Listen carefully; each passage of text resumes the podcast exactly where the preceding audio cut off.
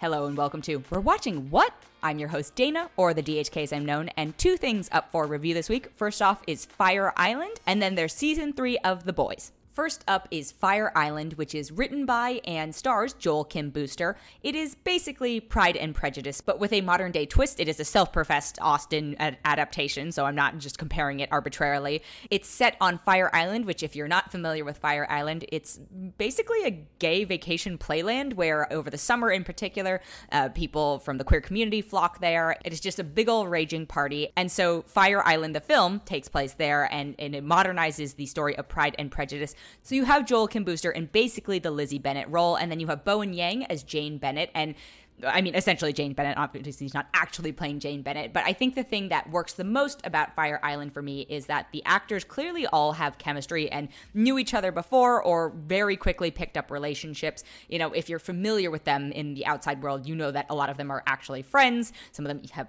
podcasts together and they just appear on each other's. So basically, there's an authenticity to a lot of the social interactions that I think is really at the heart of it and that really sells it. And then it's also fun to see a modernized Pride and Prejudice. You know, it's a story we've seen multiple times, but I do think the film does a very good job of adapting it to modern times and to the gay in particular community. You know, at, at a certain point, I, when I realized in my brain, I was like, oh, this is literally Pride and Prejudice.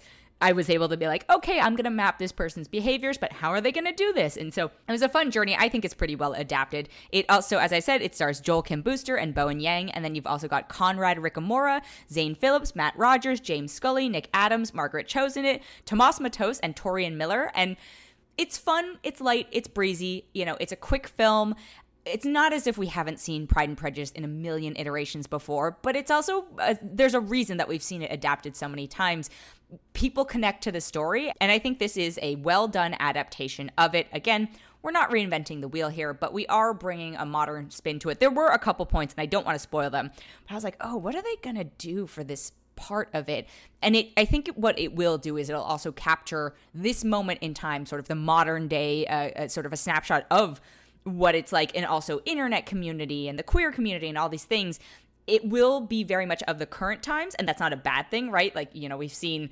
classic Pride and Prejudice, like the BBC adaptation and the uh, the Joe Wright one, which are very traditional, and I think those Obviously, they were made much later, but they they are uh, capturing those moments in time. I think this one will serve as a pretty successful modern version of it. And you know, just from a personal standpoint, I absolutely love that. Not only did we get to see a bunch of Asian representation on screen, but you have even doubly diverse Asian representation. You know, between Margaret Cho, Bowen Yang, and Joel Kim Booster this may have been the most Asian queerness we've seen on screen in quite a while. So kudos to them for doing it. Uh, you know, the director Andrew Ahn, I think, handles it all really well. So that part for me was like an extra bonus. Fire Island is out streaming on Hulu, and I'm going to give it 3.8 out of 5.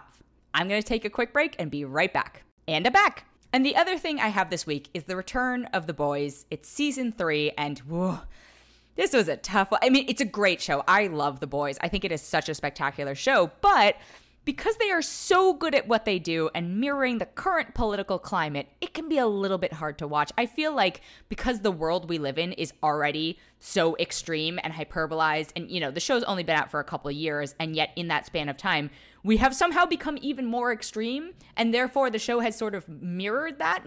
It's it's it's weird. It's like I, I compare it to Veep, sort of, and I remember hearing once the Veep uh, creators and, and writers talking about how it's so hard when real life is stranger than fiction to do a show that is based in you know politics and so season three i think does a very good job of it it's just really hard. It's just so hard to watch at some points.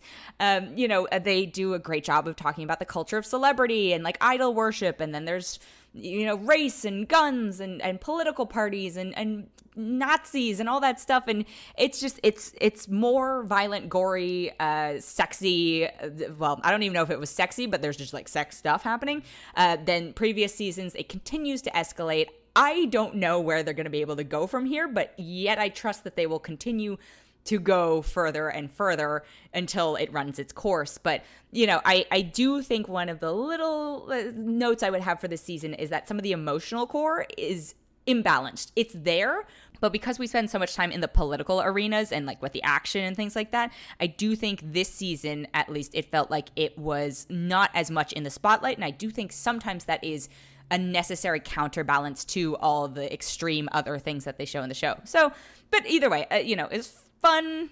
It was fun. Uh, I, I, am reticent to say it was fun, but it, I, you know, I enjoyed watching it. I, I had a lot of like, oh my god moments. So, The Boys season three is starting to stream now on Amazon Prime. That has been it for this episode. Thank you so much for listening. If you enjoyed it, we would love it if you could leave us a rating or a review or even consider subscribing.